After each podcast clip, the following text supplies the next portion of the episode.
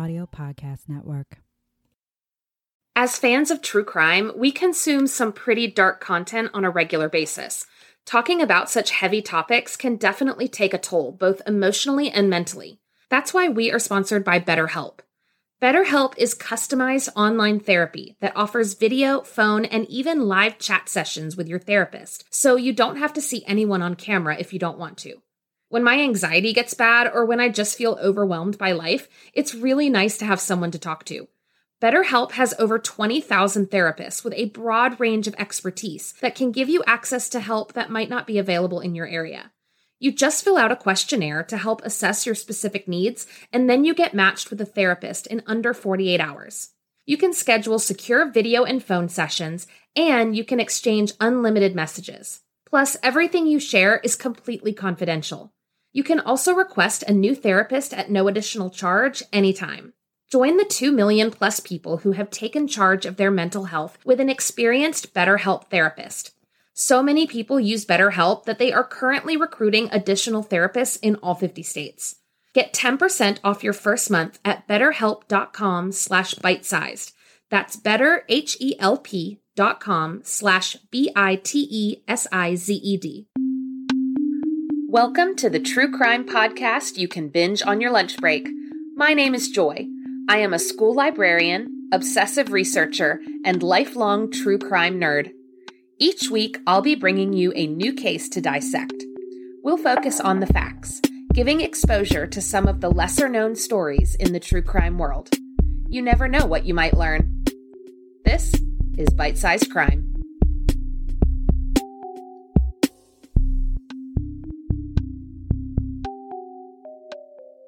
Welcome back to Bite Sized Crime. This week, I'm bringing you a case that is still ongoing. It's the story of a woman who traveled across the world hoping to explore new horizons, but who vanished without a trace, leaving her family with so many unanswered questions.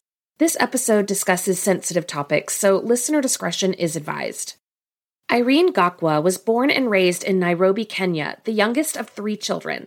According to her family, Irene was a quiet child, thoughtful and introverted, and this carried into her adulthood.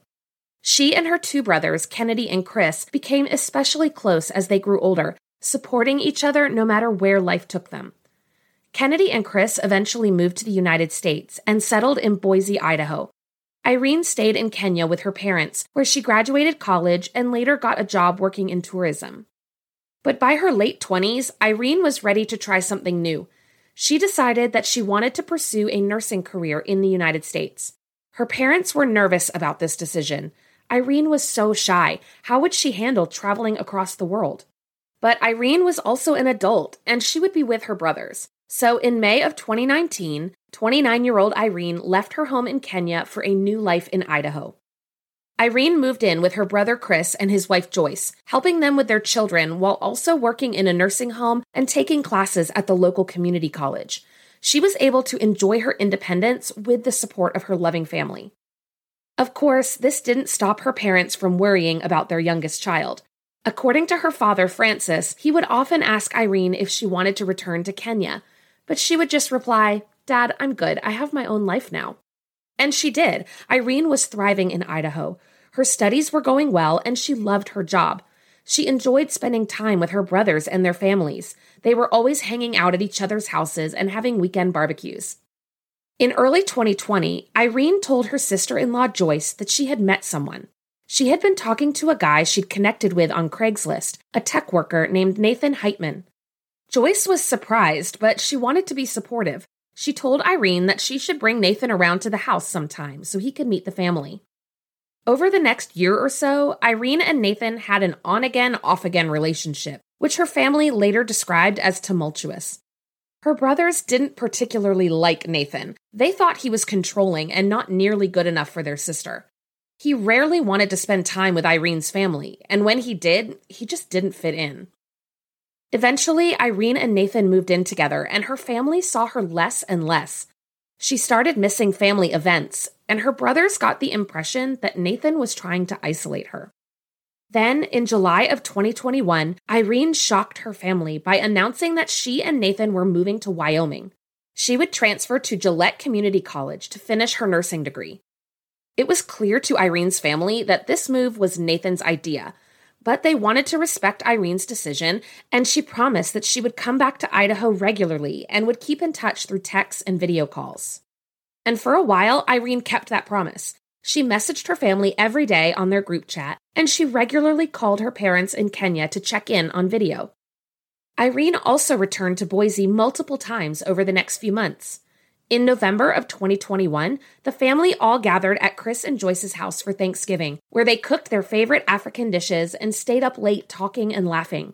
When Irene left at the end of the week, she seemed happy and made plans to visit again in a few months. But from then on, the family only saw Irene through her phone screen. She was still taking classes at the community college, and she and Nathan had broken up yet again. She complained a bit about the cold Wyoming winter, but otherwise she seemed okay. On February 24th, 2022, Irene spoke with her parents on a video call, and Francis noticed that she seemed tired, worn out. Her hair was disheveled, which was unusual for Irene. Francis teased her a bit, reminding her to take care of herself and find time to relax. That would be the last time anyone in the family saw Irene. After February 24th, Irene stopped answering requests for video calls, and her text messages seemed off. Normally, Irene would chat with her family in a mixture of Swahili and Kenyan slang, but these latest messages were different, almost as if someone had used Google Translate to write them. The content of the messages seemed out of place as well. One message read, quote, Dad, I dropped my phone in the water and now the microphone doesn't work. Later, she texted her father, quote, I just want you to know I love and miss you and mom. Francis felt uneasy and texted her back, quote, We miss you. We want to see you, not just chat on WhatsApp. We love you always. You will be my daughter forever. For an entire week, the odd messages continued. On March 3rd, the family received a message saying that Irene was unhappy with her life in Wyoming and was planning to move to Texas. This was completely unexpected, Irene didn't know anyone in Texas, and she hadn't mentioned anything like this to her family before. Then the family received another odd message. Irene said that she got a new phone and wanted to be taken off the family cell phone plan. Her brothers were confused, but if Irene wanted to spend more money on her own phone plan, that was her choice. They didn't see any cause for alarm until March 8th, when Irene's WhatsApp account disappeared completely and she vanished from the group chat. The family immediately knew something was wrong. Because of the shared phone plan, Kennedy and Chris were able to go through Irene's phone records. They saw that the last activity on her cell phone was on March 4th, when it stopped pinging on the network. They also found a number that Irene had called many times. It belonged to a close friend of hers in Wyoming. When the brothers reached out, the friend told them that she hadn't seen Irene in a while and that they should check with Irene's boyfriend, Nathan. Kennedy and Chris were stunned. They thought that Irene and Nathan had broken up months ago, but according to Irene's friend, they had gotten back together and were currently living in a three bedroom house in Gillette. Unfortunately, the brothers' relief was short lived. When they called Nathan, he said that Irene wasn't there. She had packed up and left weeks ago. On March 20th, Kennedy called the Gillette Police Department and requested that an officer go to the house and check on Irene. The responding officer spoke with Nathan Heitman, but he repeated the same story he told Irene's family. Irene had packed up her belongings in two plastic garbage bags and left in a dark colored SUV. He hadn't seen her since. Detectives with the Gillette Police Department opened a missing persons investigation for Irene Gakwa. Her picture was sent to the media, and the public was asked to call in with tips. For several weeks, investigators interviewed family members and anyone known to have interacted with Irene. By mid April, they had executed over two dozen search warrants in their efforts to find the missing woman. Irene's brother Chris spoke with a local news outlet saying, quote, we have a reason to believe that something terrible might have happened since she is not known for being silent for such a long time. She used to call our parents almost on a daily basis and also kept in touch with us. My sister is not a silent person. We believed she might not be okay.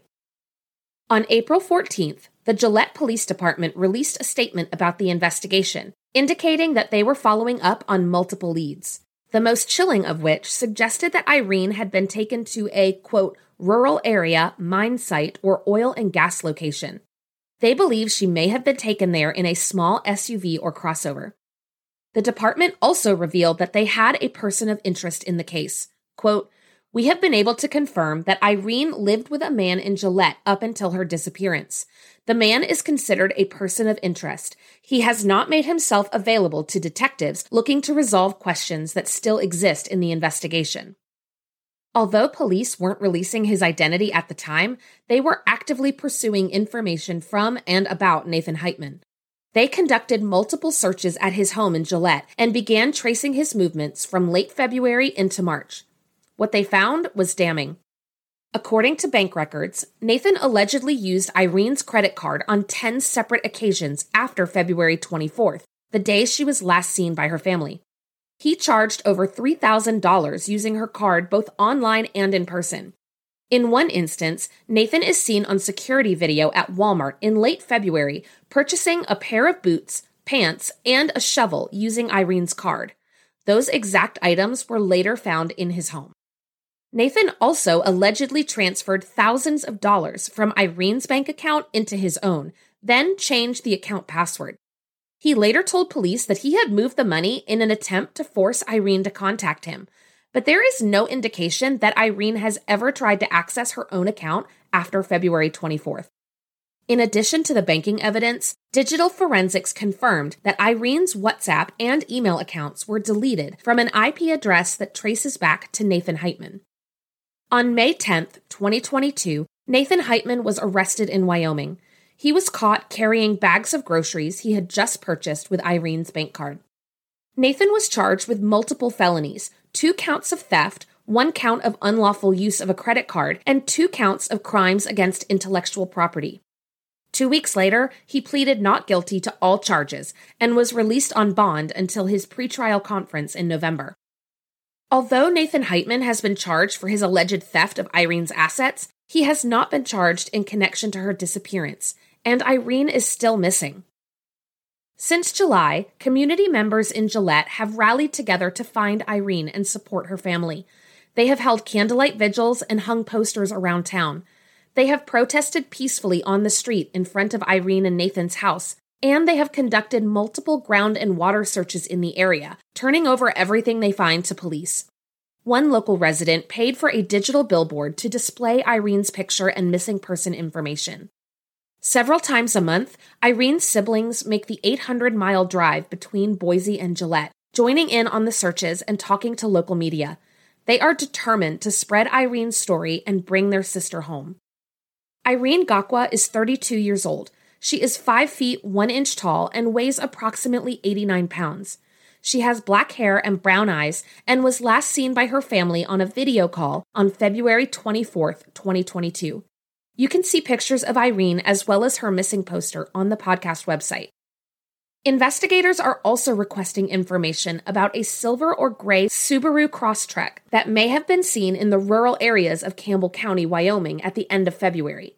They are also looking for a 55 gallon drum that may have been abandoned in the area. If you have any information about the disappearance of Irene Gakwa, please contact the Gillette Police Department at 307 682 5155. No tip is too small or insignificant. It could be the clue needed to bring Irene home. Thank you for listening to Bite Sized Crime. This episode was written, researched, and edited by me, Joy Scaglione. Theme music is by Arts Guitars. For episode transcripts, pictures, and sources, please visit bitesizedcrimepod.com. You can also follow the podcast on Instagram at bitesizedcrimepod.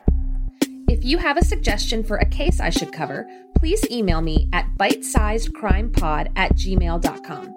And be sure to subscribe and review on Apple Podcasts or wherever you like to listen.